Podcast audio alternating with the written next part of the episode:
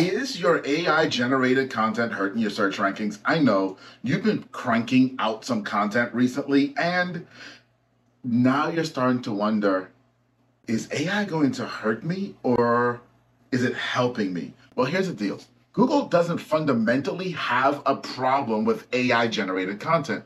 What Google has a problem with is AI generated content that doesn't actually help a user, that isn't quality content. That's content just for content's sake. So, is your AI generated content actually quality content?